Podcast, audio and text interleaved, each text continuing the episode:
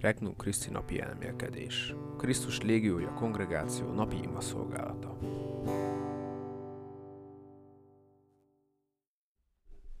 Túlvilági bölcsesség 2023. július 9. Évközi 14. vasárnap. Máté evangéliumából 11. fejezet. Abban az időben Jézus ezeket mondta.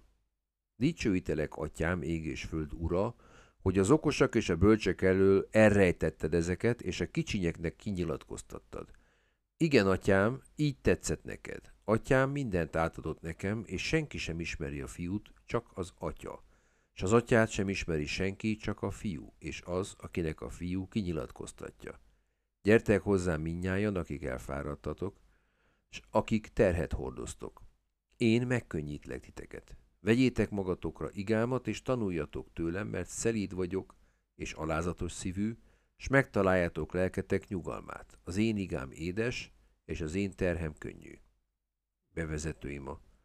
Köszönöm, Uram, hogy ismét lehetőséget adtál a veled való együttlétre. Hiszek benned és szeretetedben, már várom a napot, amikor a mennyben átölelhetlek. Addig is szeretném megmutatni az irántad érzett szeretetemet szavakban és tettekben. Kérés. Jézusom, adja tiedhez hasonló szelíd és alázatos szívet. Elmélkedés. 1. Esztelenség. Jézus köszönetet mond mennyei atyának, amiért az isteni igazságot elrejti az okosak és a bölcsek elől, és kinyilatkoztatja a kicsinyeknek.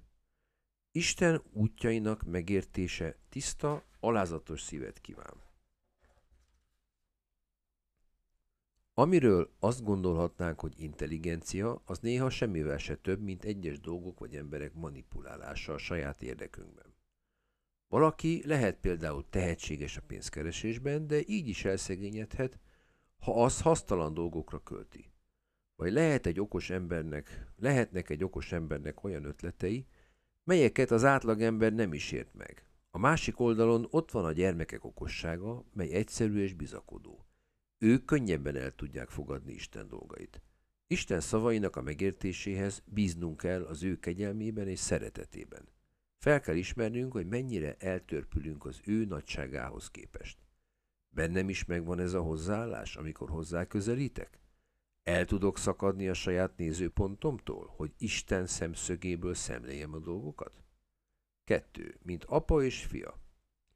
A világon egyedül Jézus ismerte meg az atyát. Azért is jött, hogy megmutassa őt nekünk. Ezt nem mindenki értette meg, még Fülöp apostol sem. Már oly régóta veletek vagyok, mondta Jézus, és nem ismersz Fülöp? Aki engem látott, az atyát is látta. Hogy mondhatod hát, mutasd meg nekünk az atyát? János 14. fejezet. Az a tudat, hogy Jézus, az atya képmása segíthet nekünk az imádságban, mert úgy szóval emberi arcot ad az atyának. Könnyen imádkozhatunk Jézus anyjához, Máriához. Miért ne imádkozhatunk az atyához is? 3. A szerítség példája. Nagyon fontos, hogy Jézus a szerítségre és alázatosságra mutat rá, amikor példaként áll elénk.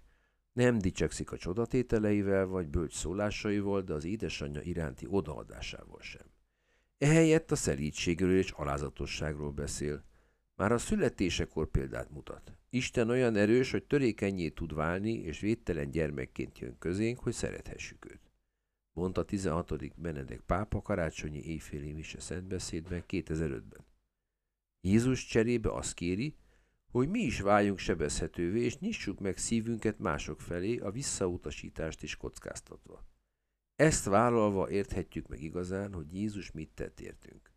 Lehet, hogy Jézus engem is arra kér, hogy szelidebb legyek valakivel?